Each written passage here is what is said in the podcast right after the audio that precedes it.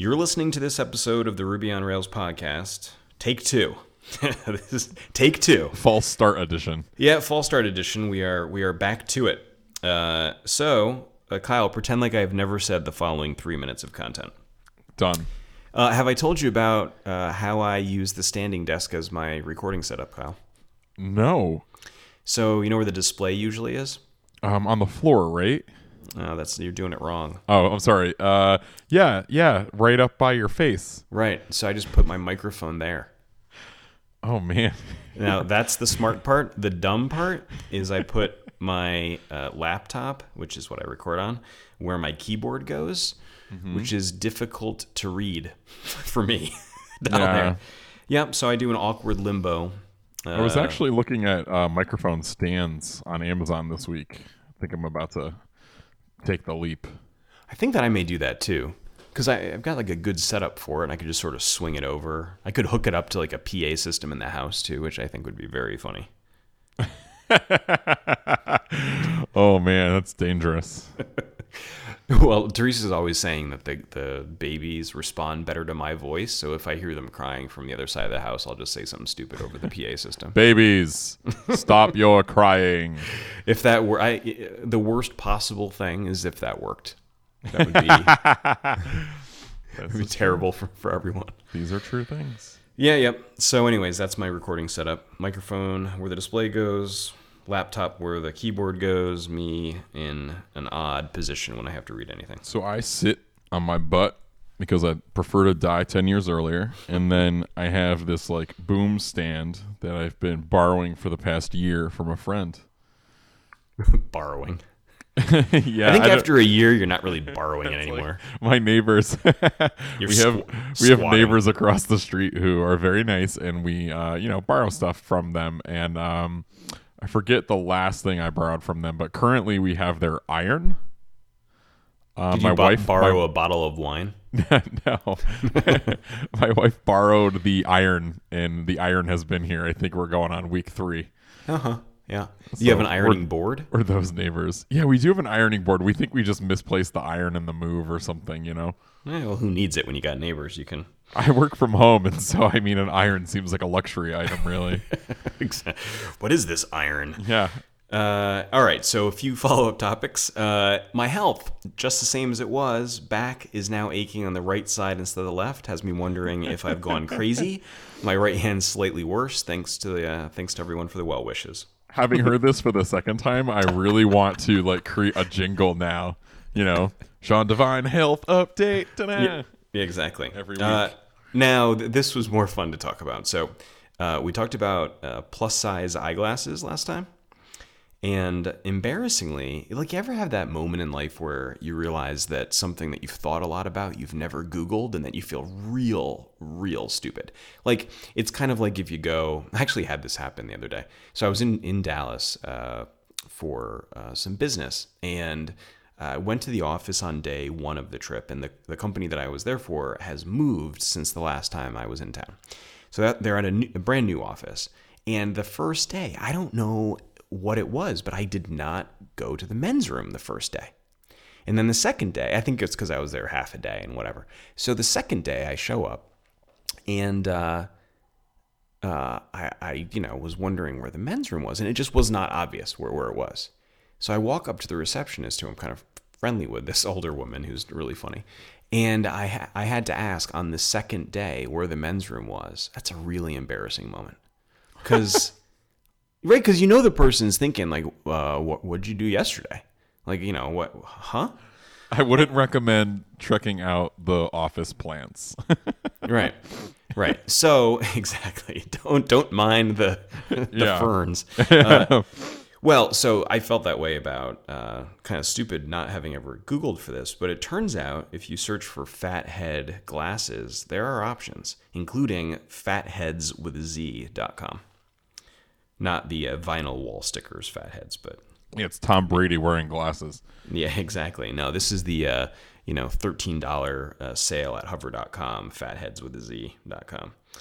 So next time I'm going to try it out. Now, we we're going to have trouble recapturing the moment, but if you go to fatheadswithaz.com, you'll see that they have models that answered a very unique casting call. Yeah, two of the three, I think, fit the bill. So there's a guy on the left that has a fat head wearing glasses, and there's like a guy in the middle also with a fat head wearing glasses. And then on the right, there's an attractive female model. It just doesn't fit at all.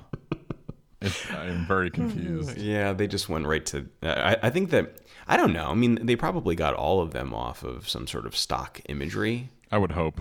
It probably is just there's like an ample selection of guys with fat heads and head stock photo. Let's see if they come up.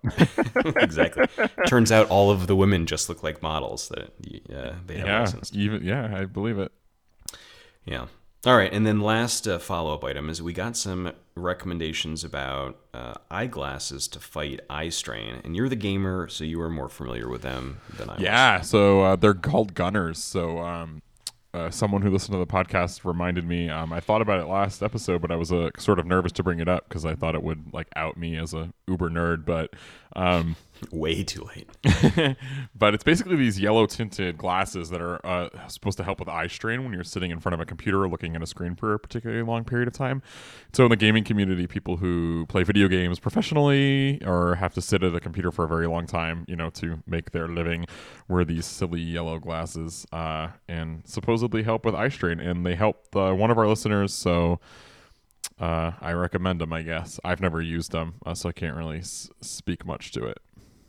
Yeah, I'm going to give them a try. What the hell? Yeah? Yeah, I think so. Oh, boy. Okay. I think if I worked more at night, I don't work a ton at night. If I worked more at night, I would definitely get them. Working in the day is not a huge concern, really. And I don't anticipate gaming any more than I ever have. Well, we can fix that.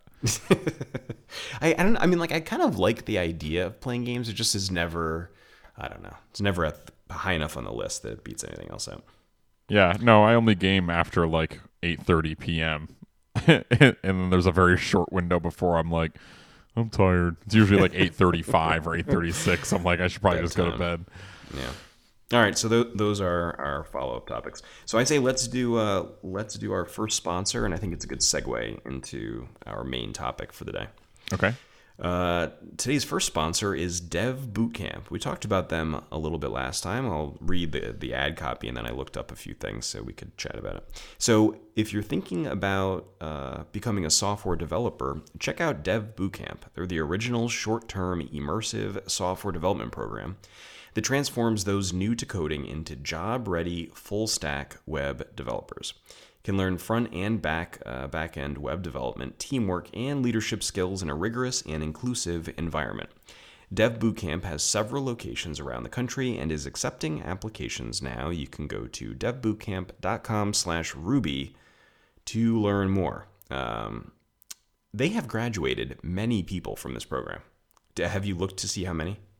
No. 1,900. I mean, is that a lot? It seems like a lot to me. It's not a small number. Right? It's enough that the odds are you're working with one, probably. You're right. Right. In San Francisco, at least. Yeah, I mean, I've looked up how many like web developers there are in the U.S. before. It's not tons. I mean, I don't know what the number is. I think that there are something like, 2 million people with that have accounts on Stack Overflow, if I remember right. And you figure they maybe I've got that number wrong now, but you figure the US is some, fraction of that, maybe half of that. So anyways, 2% of those are Dev Bootcamp graduates. It's a 9-week remote part-time plus 9-week on-site full-time plus 1 week career prep program. I think that's kind of interesting. I think if it was 0 on site, that'd probably be a mistake. I think it's probably an interesting idea to have a part-time remote, just, and that people may have trouble, keeping it up if you're not used to it for that long remote. I think the 1 week career prep is kind of smart. Anyways, I don't know much personally about the program, but many people have gone through. Curriculum looks interesting. It takes 19 weeks. Not exactly cheap, but you know, they clearly have some practice doing it. So why don't you go there, check them out, devbootcamp.com/Ruby to learn more. All right. So our main topic today, I'm going to put you on the spot, but I've got my own sort of version of this topic so we can have fun with it. So should you finish your college degree? You've chatted with me about that sort of offline, at least a little bit. Yep. And I figured that's a, since you haven't yet made a decision, at least not that I knew of, and I have a sort of similar circumstance and a kid in college, I figured, what the heck, let's talk it through.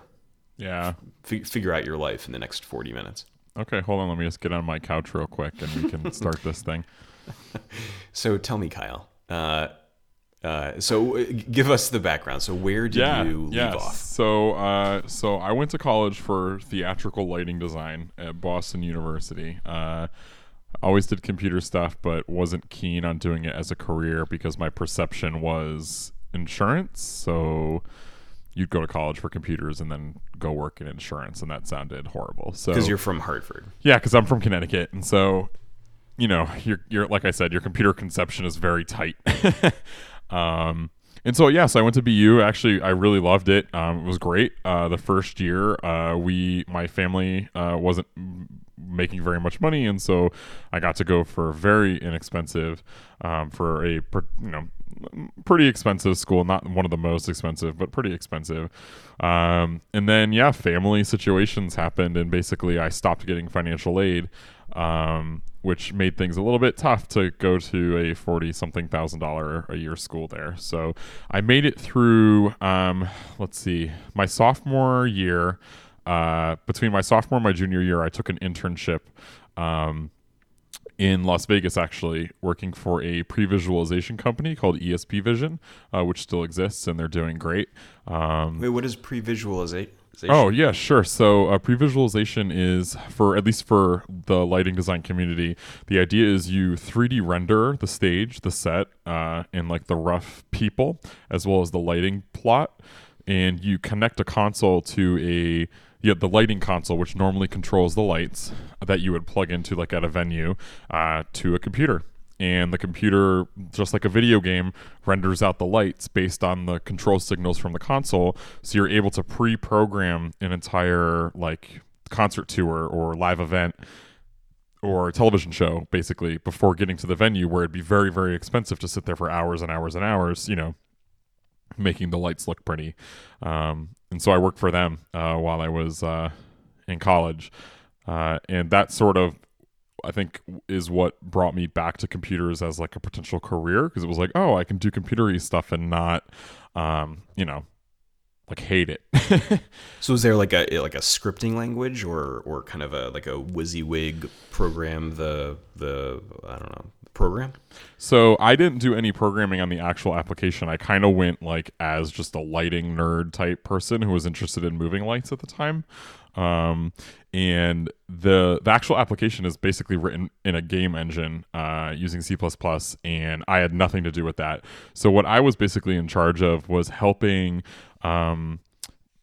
tours who come in and use, like, they have like a sort of like black box amphitheater type thing where like it has a speaker system, huge projection screen, you plug your console in, so you kind of get to feel like you're at this event, whatever it is, while you're programming the lights for it. And so my job was mainly to help those people use the software, make sure their lighting plots were right, that kind of stuff. So this is between sophomore and junior year you did that? Yeah.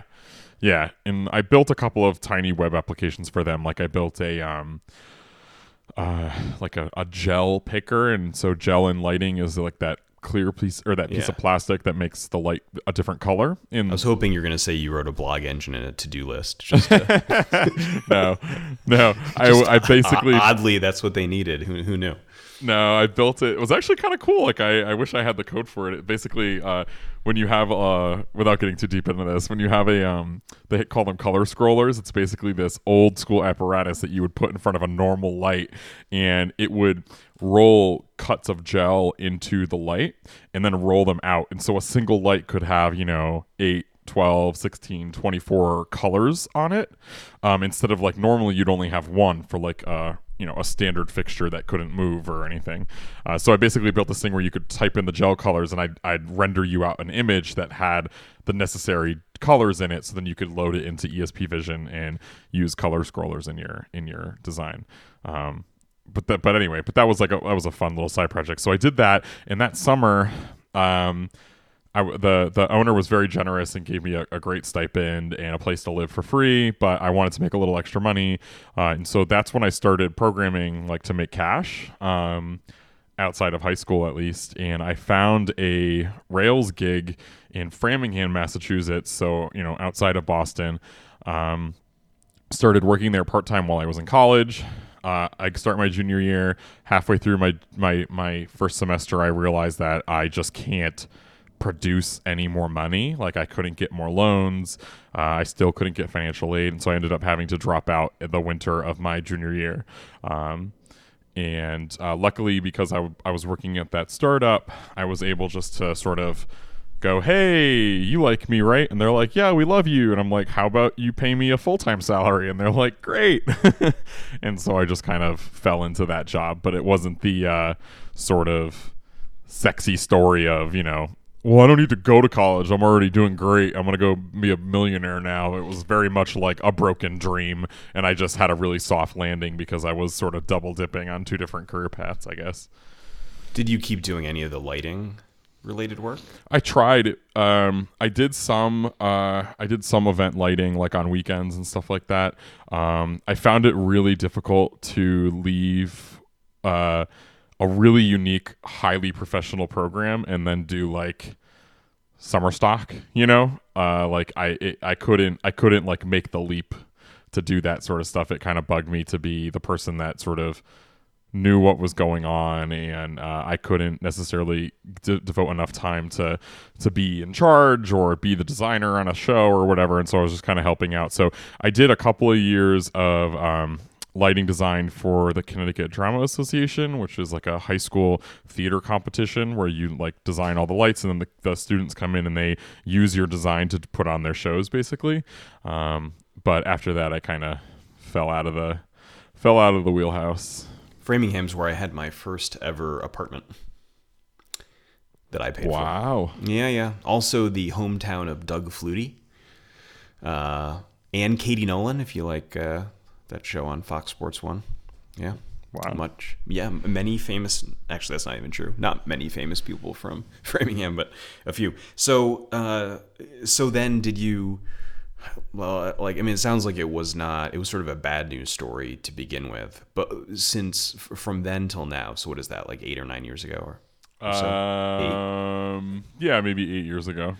So what have you, has it bugged you didn't finish, or have you wanted to go back? Have you not been sure? Like, what's, have you felt about it? Yeah, sure. So it's kind of two problems. There's like the emotional side and the like functional side of this problem.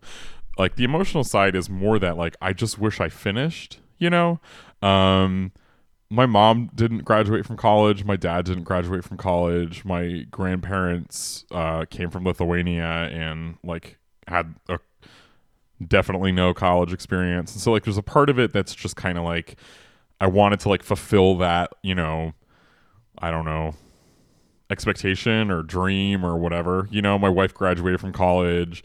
You know, I don't know. It for, to some degree, it's super normative for me to want to just go and finish, you know, college.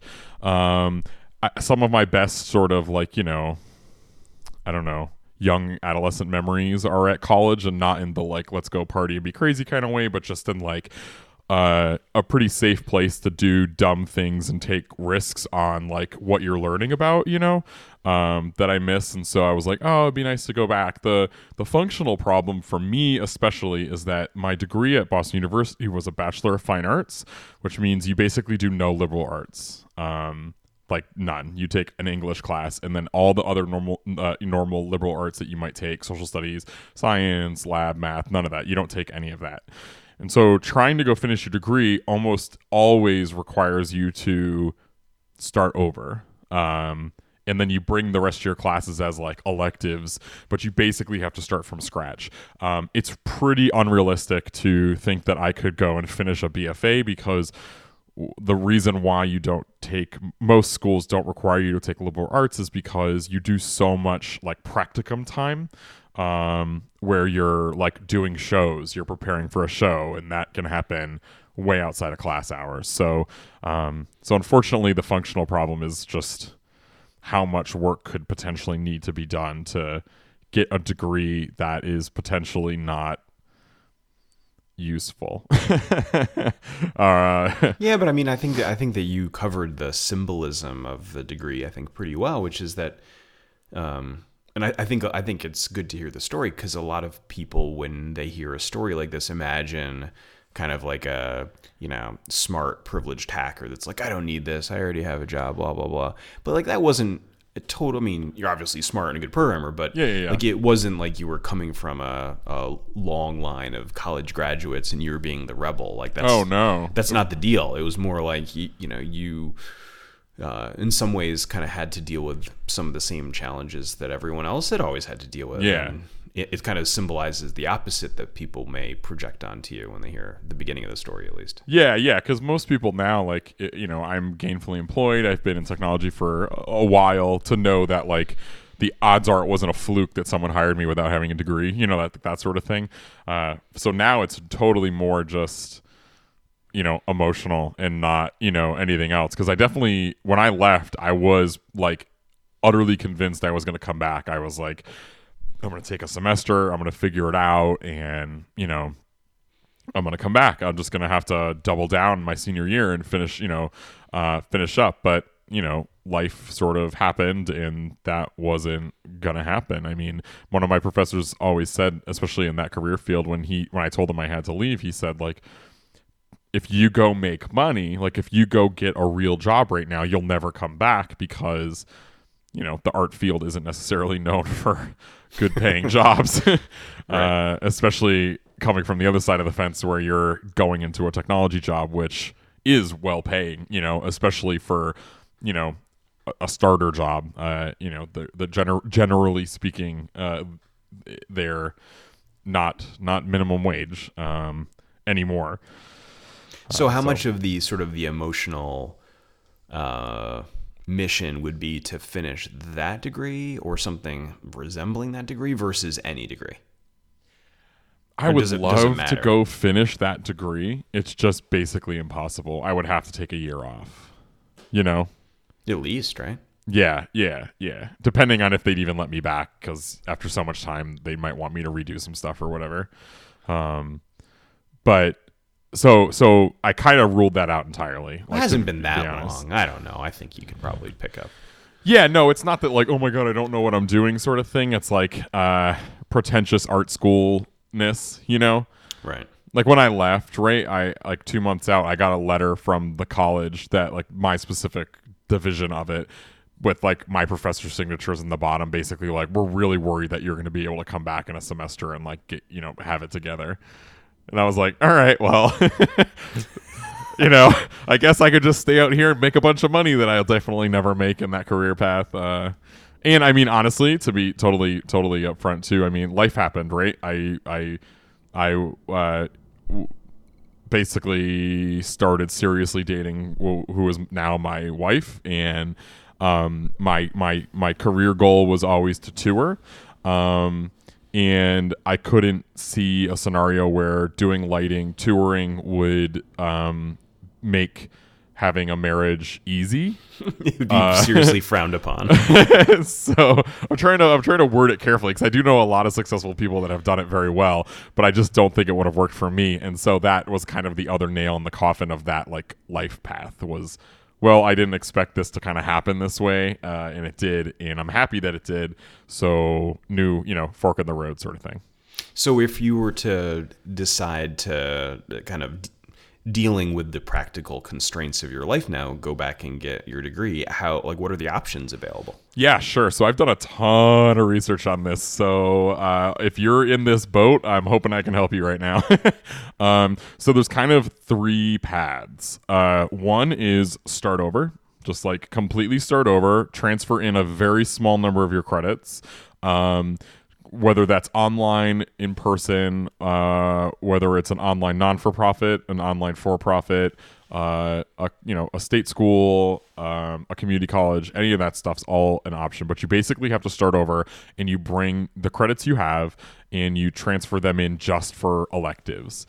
The second option is similar, online, offline. They allow you to bring usually like 30 or 40 credits, and the rest you have to do in residence. And then the third option, and I tried the second one, by the way. The third option is the one that I also did, but I ended up pausing when I had Cooper, or when I now have a kid, was to do a degree completion program, which some colleges offer. And so I was doing it at University of Connecticut in person, where you bring in every single credit you have, and you have to meet the liberal arts requirements, which is pretty much every college wants you to do that. And you need to do 30 credits in residence.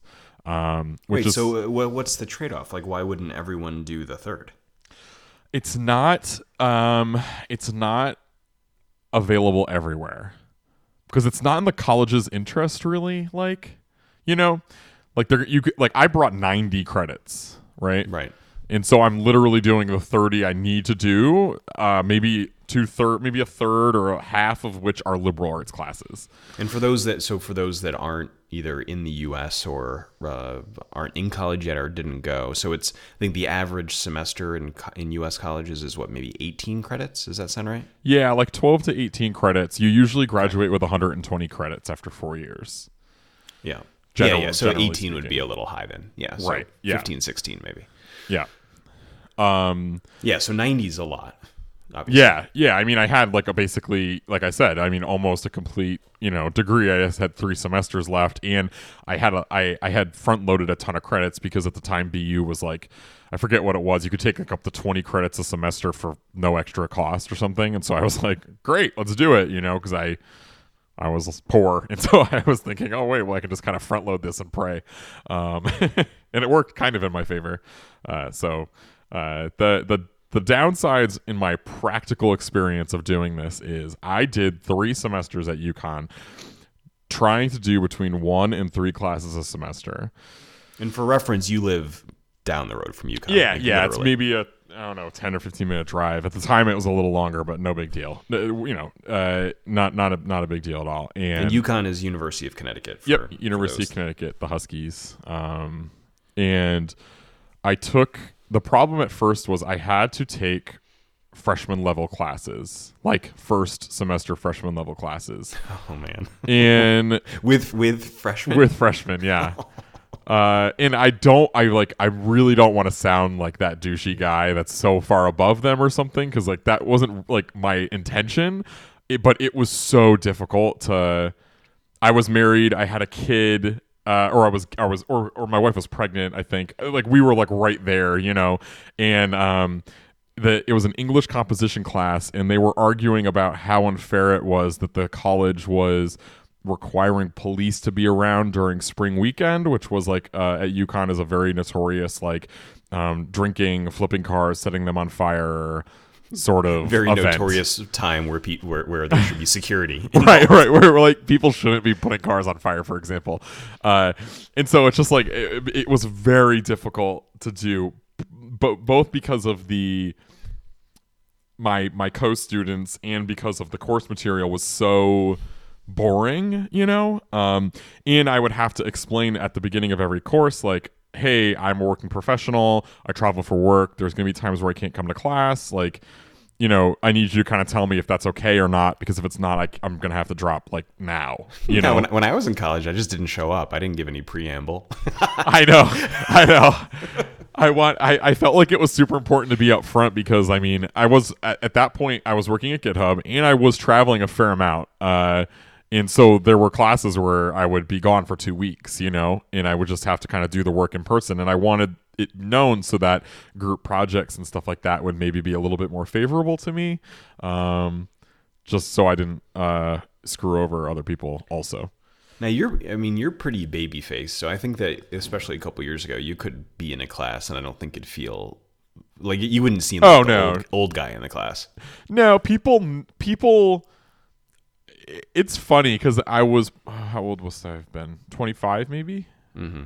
And they knew though, because I had a wedding ring. That's what it was, and so I would go in and they'd ask me if I was married, and I'd say yes, and I remember distinctly in that English class, that's what set that group off. So. Oh, well, I mean, as people know, I've got a kid that's a sophomore in college. I cannot imagine going to a class with kids that are her age or you're younger. I think it'd be like, I don't know.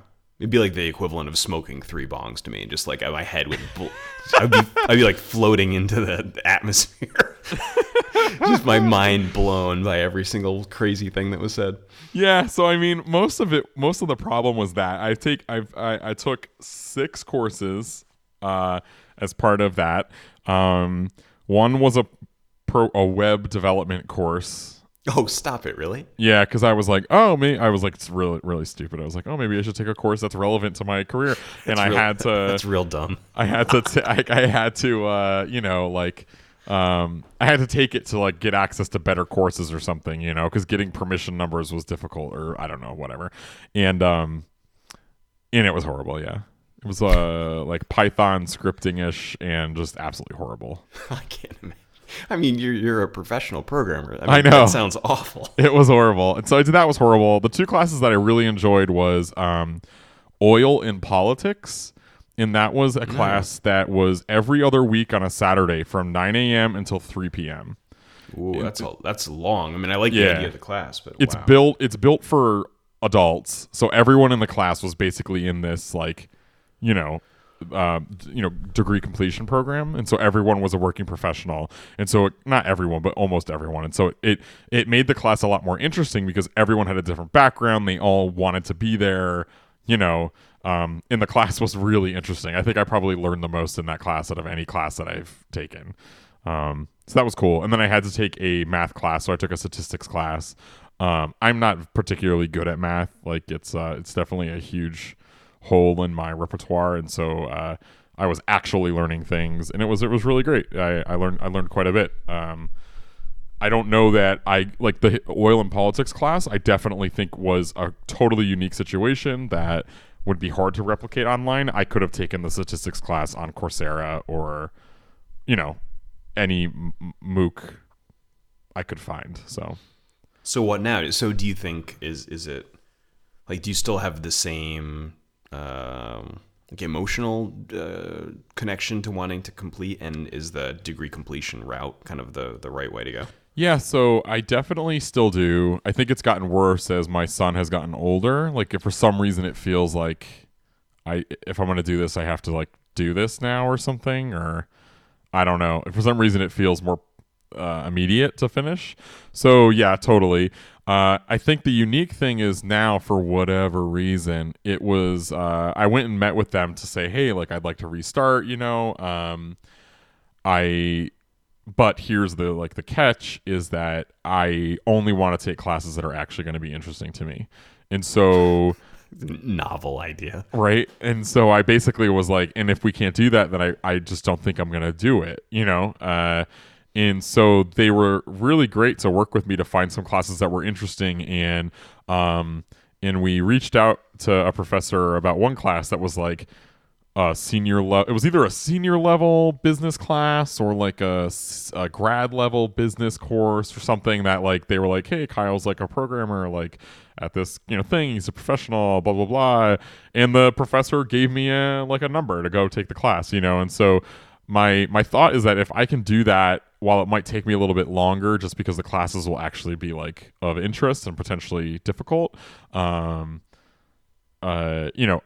more likely to actually get something out of it. Cause like that's been the one thing dragging me down is the thought of taking another, I forget how many I have to do, 6 or 7 classes, and like just being boring and just useless, like I have to take another science class, and because science classes take up so much time, like the only one I can take is like astronomy or something. And it's like, that's like kind of interesting to me, but it feels like so, ugh. And then to pay really, like... Astronomy seems like generally interesting. I don't know, maybe. And just to pay like, you know, $2,000 or whatever it is, like to take that, you know, when it's not even... Like I would love to take a chemistry class, for example. Like I loved it in high school. But it's not possible because it just takes up too much time. Not to be crass. So what are the financials around degree completion? Yeah, so you basically just... You're just a student. You know, I mean, I think UConn it's for a normal sized course, which I think at UConn is 3 credits. And then maybe science is like 4 credits or something like that. I believe it's somewhere between $2,000 and $2,700 a course. You can still get financial aid, but it's not like cash. It's like the government will give you money still that you then have to pay back. And there's a very small amount of like financial aid money that I would qualify for regardless of my economic status. Like it's not like when you're a normal student and you go and you don't make very much money, and so the college goes, here's all this money for free, come here. As a degree completion student, it's very much like there's a $500 thank you gift card that we can mail you. You know, like it's definitely not the same sort of structure. So it's basically just a give us your money sort of arrangement. I mean, you get all the benefits of being a student at that college. You know, you're not like a cloistered off or anything. So depending on where you go, that could actually be very valuable or useful to you. But so is UConn like 20,000 give or take a year for in-state residents? Oh man, I think it's higher now. UConn recently, like maybe in the last 5, 6, 7, 8 years, became a college of note, like, you know. What does that even mean? I don't know what that means. As a Connecticut resident, UConn, at least when I was in high school, UConn was like a safety school. And to be totally clear, I was like a B+ student in high school. Maybe, you know, like, so I would consider myself pretty average in high school, like good enough that people didn't care about you. And so UConn was a safety school. Now I know for certain that's not the case. And now in Connecticut, you have to go to like the regional state colleges, like Eastern, Central, whatever. So I only mentioned that because I think tuition has followed along. And so online it says tuition without like fees, room and board, all that stuff for in-state is $10,500 without any fees or food or anything. Out of state, it's $32,000. Okay, so but it's relatively good. It's a relatively good deal for in-state then compared to most places. Yeah. And there's like another $3,000 in fees. So I mean, we're probably looking at something more like, you know, $1,400 before you deal with food or housing, which I obviously wouldn't need to deal with, But yeah, so I mean, it's not bad. It's a very great school, great education, like all that stuff. It's just a matter of I am unconvinced that aside from finishing my degree and feeling like that chapter of my life is completed, that there'll be pockets of great learning and experiences. But I would guess more than 50% of it would be like, all right, just kind of working through this to finish it up, you know, which makes the money be feel a little bit harder to pay. If it didn't represent something that was personally important to you besides the sort of educational aspects, it sounds like you wouldn't consider doing it then. Correct. Yeah. Yep. Yeah. I mean, I don't know that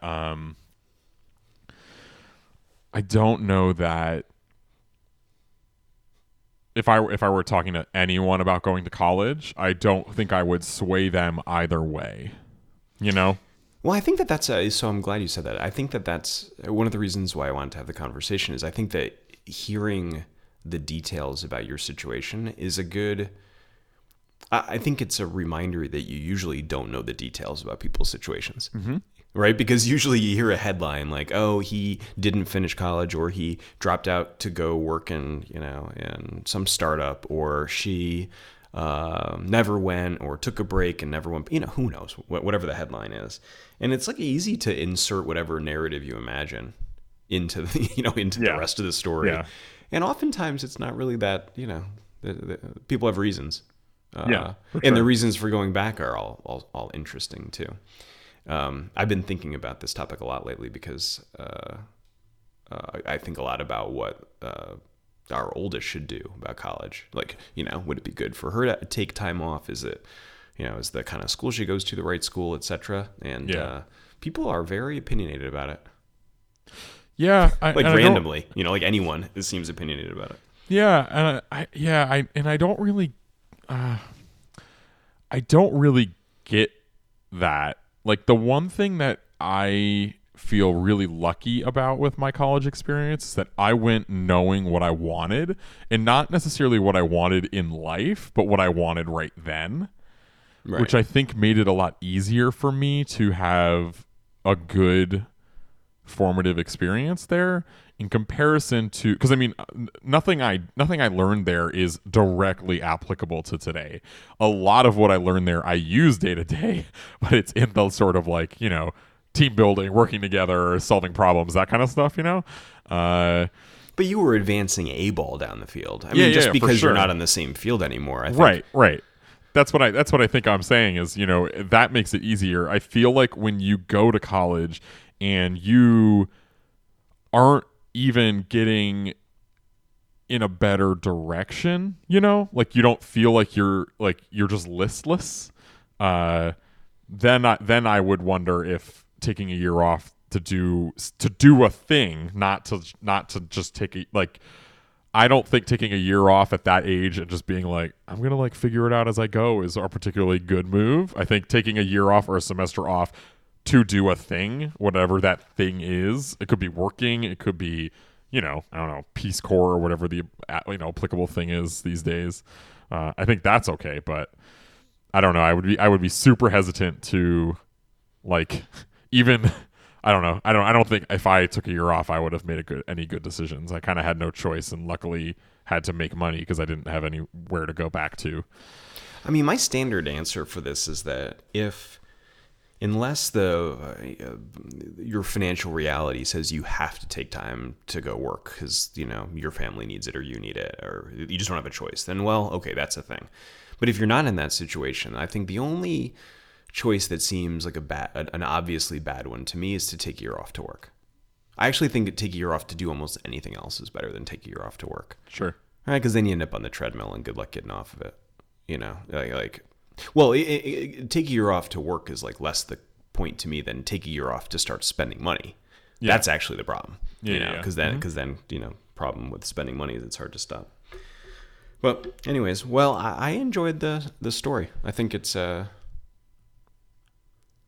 interesting that your reasons to go back and get the degree seem entirely good and have very little to do with like the degree in any in like a educational way at least. Well, yeah, because I mean at this point, right? Like if I were to go back and I would say, hey, I want to make this as applicable to my day to day as possible, I think I would leave hating myself. Like if I went and did computer science or something, like I really think I would just be angry.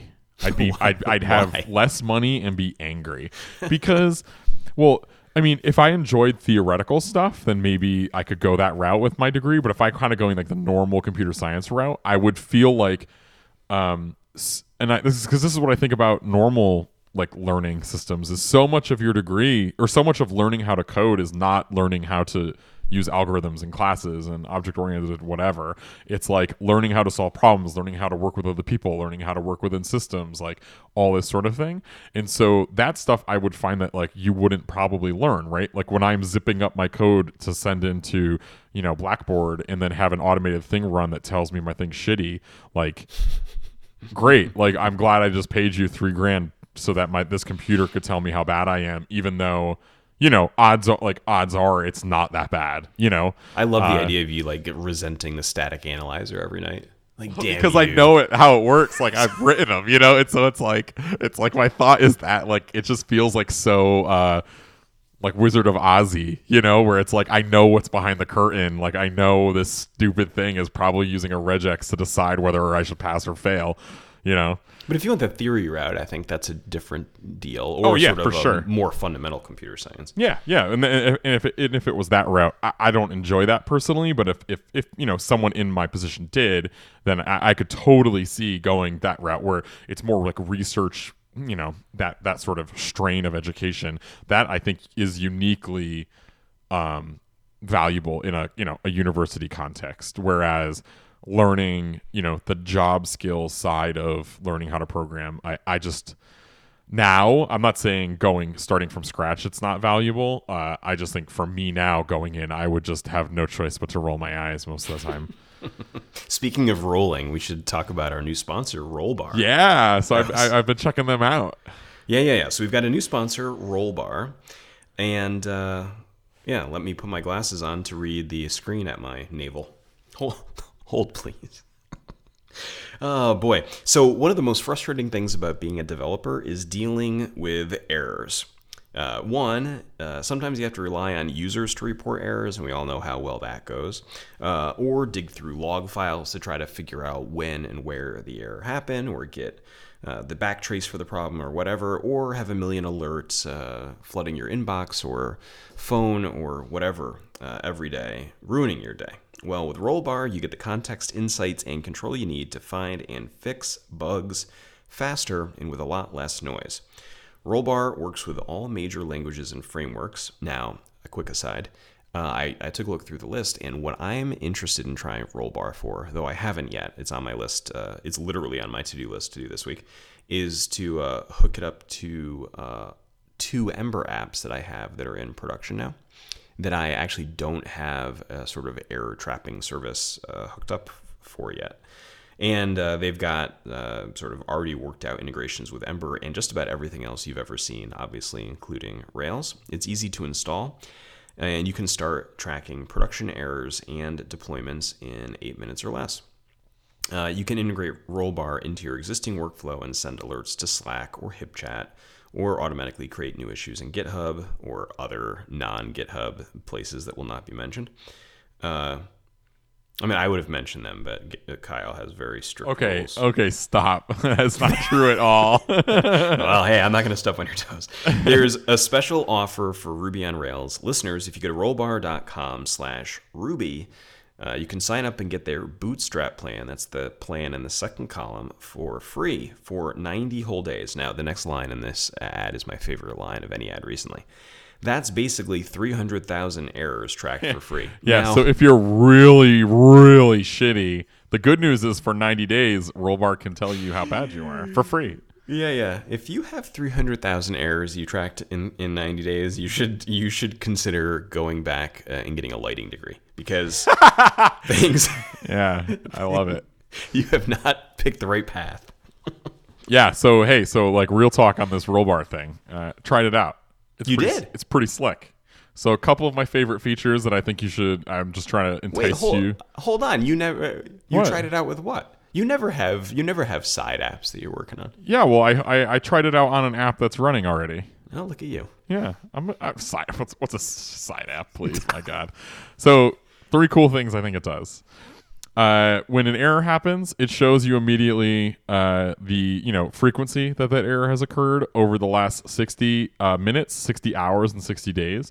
I think that's pretty slick because I could see that being very valuable for when an error occurs and you're trying to determine like what sort of urgency you need to solve this problem. It can identify suspect deploys where it thinks the error came from, which is pretty slick.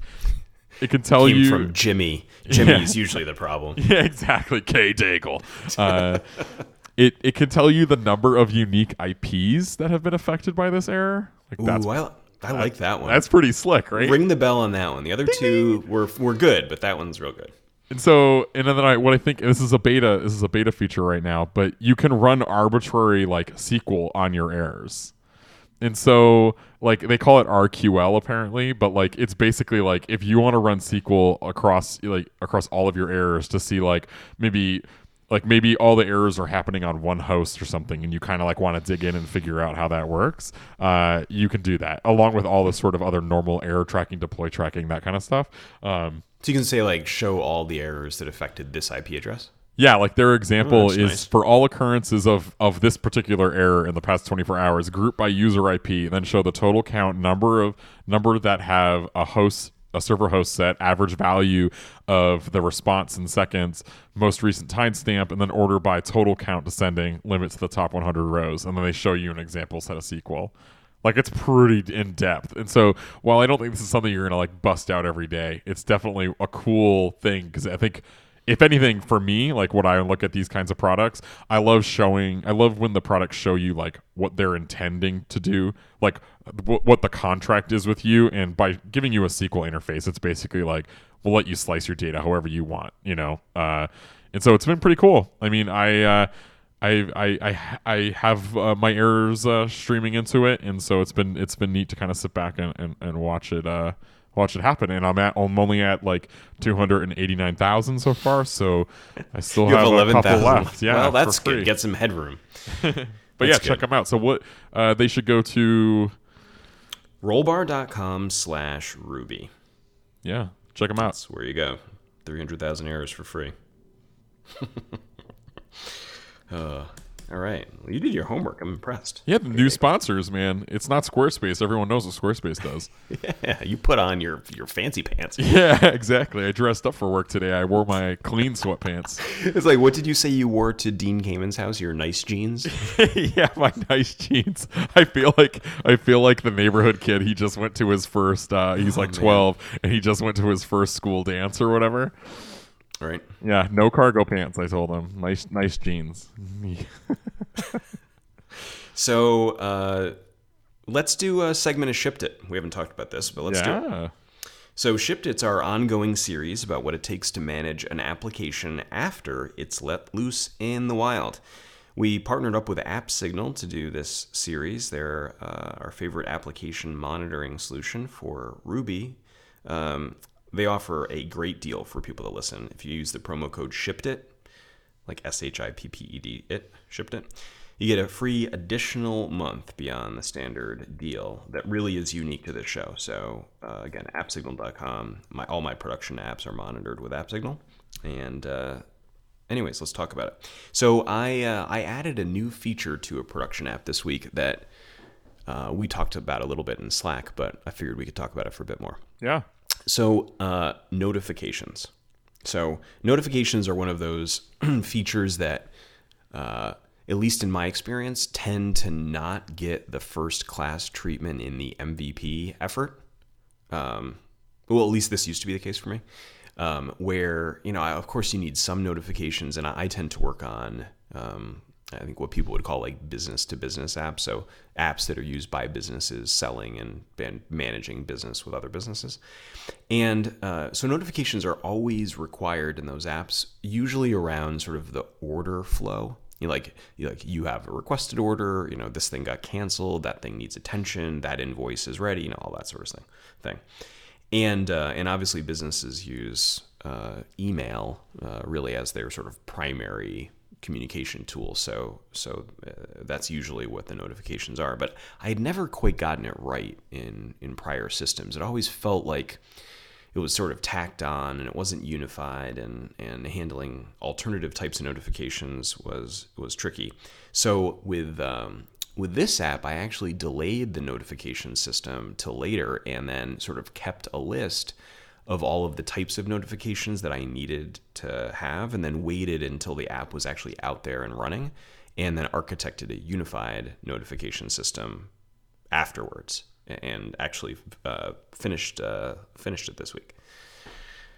So some good things to talk about with that. So obviously GitHub notifications is like one of the absolute most important features. Yeah. You don't think so? Yeah, no, it is. I just feel like notifications is like the thing that everyone drags out because you kind of have to, like, a lot of apps need notifications. And it's probably the easiest way to shoot yourself in the foot, probably. Yeah, so tell me more about what you mean by that. Well, so like when we talked about it, my sort of first sets of advice for you were like, consider what life looks like when, you know, you have 100 million notifications or like 500 million notifications. And those numbers are kind of crazy, but not that crazy if you're, you know, if you can take your expected user base or your existing user base and, you know, multiply it by the number of events they're going to trigger. Because, you know, just by storing all that data and having to display it, and then the methods in which you need to display it, you know, email, text message, phone call, in web, you know, whatever it is, it's very easy for you to end up with an operational concern just by having all this data, or you know, get some kind of gross queries because you need to join to populate everything with all the data that you need, kind of so on and so forth. And so I think that, you know, everyone wants some sort of notification system, but I don't think, like you basically said at the beginning, I don't think that most people really sit down and really consider the reality of building this long running system into the application. So when you look at GitHub built its notification system well before you were there, right? Yep. Mm-hmm. Like how right was the architecture? How wrong was it? So I mean, kind of aside from right or wrong, at this point it's running in its own like MySQL cluster. Because it's just, there's so many notifications that in order for us to keep, my understanding at least is, in order to keep, you know, the notifications in the database size and memory, you know, so the queries can be good, it requires its own infrastructure now. Now, do you federate the queries, or just sort of serial or denormalize the data out into the notifications themselves? So to be honest, I don't know off the top of my head. I mean, my advice to you when it came to, okay, you know, how would you build this, was sort of basically two line items that let you fill in the rest of the blanks. It was basically like, write it so that you can remove records easily, meaning, you know, write it so that you don't need to hold a notification from day one in the database on day 300. Yeah. That was a big one. And then now that one, for what it's worth, before we go to number two. Yeah, yeah. That one seems like just a business decision. Sure. I mean, in other words, like, I didn't see anything. It's like, so I did write it that way, but I didn't feel anything architecturally that, like, I don't know, was problem. Like, I didn't see any dead ends where I was like, oh, if I do that, then it'd be difficult to, like, truncate in a rolling, I don't know, 100-day window or something. Yeah, it just depends on when you decide to do that, you know, truncating. Yeah, you know, and as long as the expectation isn't that, like, okay, you know, forever we will retain this as the log of activity. Exactly. Know if you're building a notification system or a, like, commit log. You know, like, if you're building something that can never change.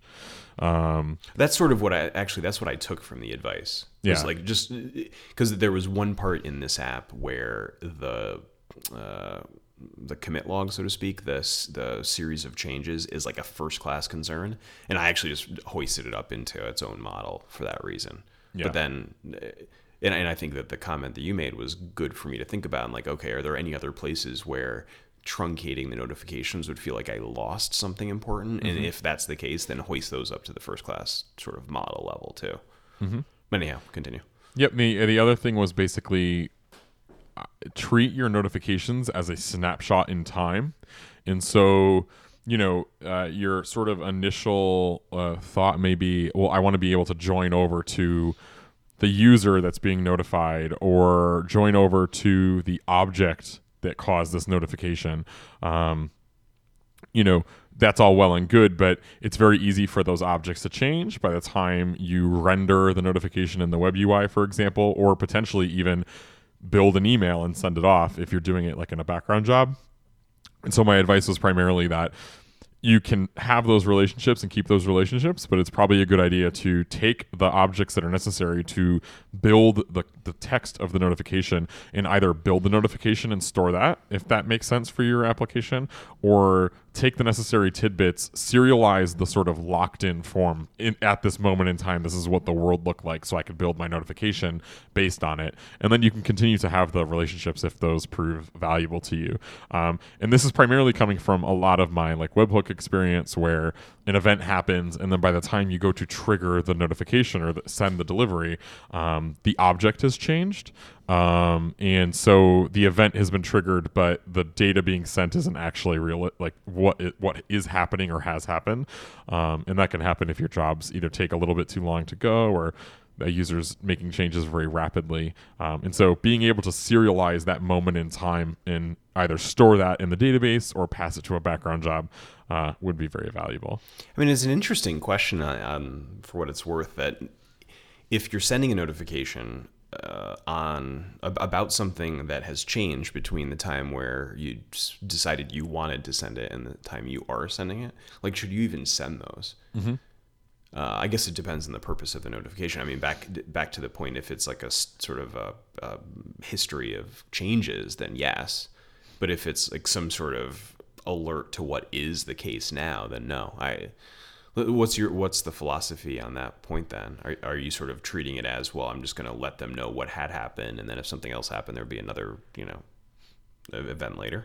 Most notification systems aren't built to be smart, meaning, if you've decided that a notification is important to trigger and share with an end user, this thing has been closed. The fact that it's immediately been reopened, those two changes might actually be valuable to the user. Your app might roll those up into a single message instead of sending two separate emails or whatever, two separate web UI notifications. You might decide to drop the other one and only deliver the reopened move because it's the newest one by the time the delivery happened. But my point more so is those are some of the decisions you can make if you have the actual reality, that moment in time on both of those notifications. Your business rules can decide, this happened so quickly, we wait say 2 minutes before we send emails, so we're going to glom them all up or drop all but the newest one and send that. But if you're joining for each one of those, all of those notifications could potentially look very, very similar, if not exactly the same, depending on how your system's architected. So at least by putting that tiny little bit of, serialized moment in time data, you can make those decisions either down the road or when you go to actually deliver the message. So I took the advice for what it's worth, and the way that I did it, I think, is sort of somewhat interesting to talk about. I've used this technique before, and it sounds a little heavy-handed, but I think it works kind of nice. So I made a notification model that then, and I know people are going to sort of wrinkle their nose at this, but that's fine.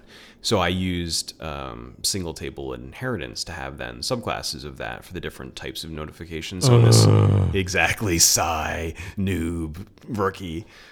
But I've done this sort of thing a number of times, and I think it ends up working better than the alternatives for me. And that's so the reason I did it is that the different types of notifications are sort of fundamentally different. Like, so in this app, they'd be things like a job was offered to this company, or that company accepted the job, an invoice was paid, those sorts of things. Pretty typical business-to-business notifications. So I have, for every type of notification, I have a subclass, and then I have a matching detail class for every subclass where...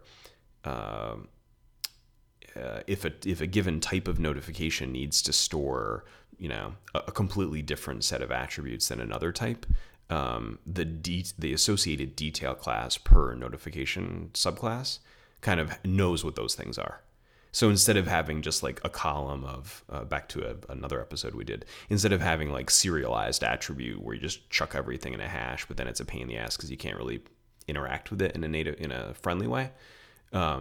Having these sort of having this has one relationship between the notification and its detail kind of gives you the benefits of saying, hey, show me all the notifications that are associated with this user, but then having each of the notifications have attributes that are germane to that type of notification stored in kind of a more Rails friendly way, or query friendly way is probably the better way to say it.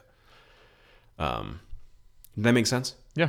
Yeah, so like, for example, like a given notification has an attribute, like a relationship to a tender. A tender is like the offer. And the tender's actually stored on that other model, the detail model, but everything kind of, you don't know that as the consumer of it. And it ends up being pretty nice. And I think that getting that done, we didn't talk a lot about this in Slack, but one of my primary goals was to have a unified concept of a notification. Okay. Yeah. You know what I mean? So like you could see, like you could go to your like in GitHub, your notifications tab, or so that you could rely exclusively on the web if you didn't want to have actual, notifications get sent to you by text or email or whatever. And anyways, so mission accomplished. Yeah, I'd love to hear, once you get some users into that and you start changing that system inevitably, I'd love to hear sort of what it's like, what you think, because I think that's, with notifications, that's usually, one of the things you yak shave on the most, or you just like phone in, or, you hate yourself at the end. And so it's always, you kind of just make the best choices you can based on what you know now. You may never be able to get better than that, but I think we can always learn something when we try to look at those systems, a year out or 6 months out, or, 10,000 users out or 1,000 users out, and see, what changes you would have made. And if there's something you could have, thought of in advance, or if that's just the nature of the business and you have to change them after, after you've already gotten things going. We did a show about a related topic, but at least in my experience in business to business apps, the notification is the app as much as anything else is to people. Like in other words, like that's the way that the majority of the users experience the app is through the notifications first and foremost. Right, because they're being told that they've been offered $1,000 job, or that it was accepted, or that payment was sent, and like this isn't a the stuff that I write tends not to be an app where like content is king, right? This isn't people interacting with their foes, there's people making money one way or another. Yeah, and so kind of the communication side of it ends up being much more first class than in almost anything else. Yeah, makes sense. Yeah. Anyhow, so I will report back, but that's my. That's my shipped it story of the week. One more sponsor, and then we'll wrap up. So this is the high flying, no fluting end of the show sponsor, Braintree. It was going to be the high flying, no fluting halftime show that's now at the very end of the episode. I know, so blew it. Braintree's code for easy online payments. If you're building a mobile app and searching for a simple payment solution, check out Braintree. The Braintree V.0 SDK makes it easy to offer multiple mobile payment types. You can start accepting PayPal, Apple Pay, Bitcoin, Venmo, credit cards, and more, all with a single integration. It just takes one small snippet of code. You're all set up in less than 10 minutes, plus they offer quick, knowledgeable developer support if you have any questions. You can learn more and get $50,000 in transactions fee-free if you go to braintreepayments.com/railspodcast. Again, braintreepayments.com/railspodcast. They've been a great sponsor. It's a great service. Again, $50,000 in transactions fee-free for listeners. Thanks to them for sponsoring. All right. I'm getting on a plane, Sean. Where are you going? I'm going to Raleigh. Raleigh. Huh. Yeah. It's been a while since I've been to Raleigh. I used to work with a guy that had a house in Raleigh, which is kind of a funny side story that I won't tell now, but a good place that we had fun. And my aunt and uncle and two cousins live in Raleigh, but I don't go there that often, maybe once every 3 years or something. Yeah. Going to hang out with some GitHubbers and do some work. Really? Yeah. That seems about as far from everyone as I could imagine. There are two of my teammates live in the metro Raleigh-Durham area. The research triangle, as they say. Yeah. So I'm like, where should Daigle go? Well, smack dab in the middle of the research triangle. And so here I go. What's the purpose? Is this one of these like quarterly offsite powwows? No, this is one of those, hey, let's kind of like get together and work events. So this is their GitHub supports us in visiting coworkers and working with them, and it's relatively inexpensive to go there. So two of my teammates are there, so we're just going to kind of go and work on a project and see ourselves and our human fleshy awfulness, and it's gonna be great. For how long are you going? Through Thursday. Wow. Yeah. Now, do you look forward to that sort of thing or dread it? I almost always look forward to traveling. Almost. This is I get a direct flight from Hartford, so ba boom. That makes a big difference. It really makes a huge difference. That's actually kind of how this whole trip started. I was talking to some coworkers. I was like, direct flights? No, I was like, I visited them once when I got off of baby leave. Like I went to go like kind of like reattach to the team in Raleigh, and I was like, oh my god, there's direct flights. And so I kept saying like, hey, I should come down because it's like a direct flight and it's not expensive. You know, it's a hour 45-minute flight, hour 30-minute flight. And they're like, yeah. And so then we just kind of did it. So now, do you know what you're working on, or you're gonna figure that out down there? A little bit of both. Your golf game. I don't golf. No? I own golf clubs. Like if I invited you to play golf, you'd say no. I would ask who else was coming. And if it was like just you and me, or just you and me and two other goofs, I would totally come. If it was you and me and like two clients of yours that you're trying to impress, I'd say I'll carry your clubs if you'd like. I am not good. No. But yeah. I mean, everyone says they're a bad golfer. No, I am like bad. You are. I am bad. Like double par bad. Like getting double par would be considered a good day in Dagoland. I've never learned, and all my friends are like, "You should come," and I go, and like, luckily, almost everyone's bad in some way, so like being double bad doesn't really matter. But I've never really figured out how to actually swing a golf club, so maybe we could do an on-site podcast. Special edition. I don't play golf often anymore. I haven't for some number of years, probably about 6 years now since I played regularly at all. But I played a lot as a kid. So if you play a lot as a kid, you kind of know how to golf. Yeah, makes sense. You know, so I can. I'm not good, but I was in a sports deficient family, and so unfortunately, I don't have a lot of experience to draw on here. No, my dad's a pretty avid golfer, so I played with him. All right. Last topic for me is I tried Marley Spoon. Oh, my God. Can we? So here's my thought actually on this before we just talk real quick about how great it is. Mm-hmm. I think we need to approach Marley Spoon. This will have been the second delicious ad spot that they've had for free. Well, here's my request for Marley Spoon. I'm not a guy that often kind of feels compelled to leave reviews about things. Like I don't like write Yelp reviews or methodically go through my Amazon purchases and give feedback. The one time recently that I felt compelled to give feedback is about Marley Spoon recipes, and they don't have any feedback. Let me drop this on you. I just got an email from Marley Spoon asking me to rate their meals. I don't even understand where. I like proactively sought this. They emailed me. I don't know. It's just like the chef is like, hey, Kyle, or yeah. Like their notification system yeah. sent it. He texted me. He was like, what up, bro? Yo, how those tangy yogurt noodles? They good? Oh, my God. So good. By the way. I don't know. They sent me an email. Did you like the tangy yogurt noodles? I actually haven't made them yet. They're sitting in the... Today was Daytona 500 day, and so unfortunately we weren't able to make them. It was a big because it was like only like beer and burgers are allowed on Daytona 500 day, or yeah, I mean, what else would you have on Daytona 500 day? That's what I would have on. I think, I mean, not that I didn't celebrate, but if I was celebrating, yeah, Daytona Day, man, they had a whole advertising campaign for it. I've been to the Daytona 500. Ugh, shut up! I have. Ugh, you're the worst. Yeah, you're that friend. I've been to the. Well, I mean, I've been there. I'm going to make it way worse.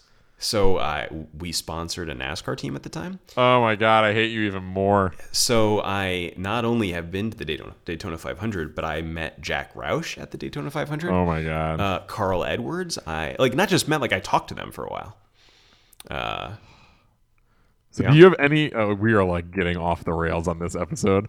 But like, do you enjoy NASCAR? Or were you just like, like I have an opportunity to go. Like, how could I say no? So it's sort of like country music for me, where as a kid, I barely knew it existed. Like I was unaware of country music and unaware of NASCAR completely. Okay. And I grew up in New York. It just wasn't a thing.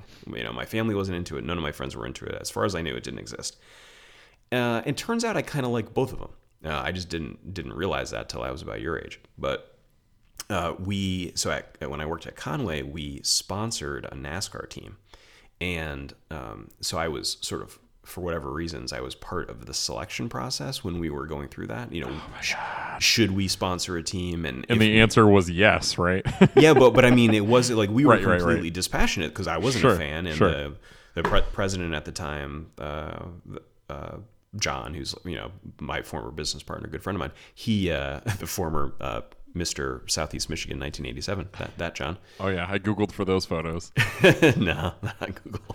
But anyways, he wasn't a NASCAR fan either, but it was a pretty good vehicle to reach the demographic that we were going after.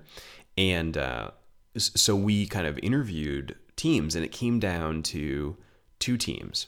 It was either Roush Fenway Racing, who was going to... they were offering up a new driver for the truck series named Colin Brown. Okay. Who's who we ended up picking, by the way. And then the other one was, I forget the team, it's another one of the big teams that offered Ricky Stenhouse Jr. Oh, no. I know. So you put your money on the wrong horse. Yeah, we did. Well, so true story. So both. Yeah. So just to clarify this slightly, Ricky Stenhouse Jr. is currently racing still. And I don't know who this other person is. Maybe he's still doing trucks, but I don't know the name. No.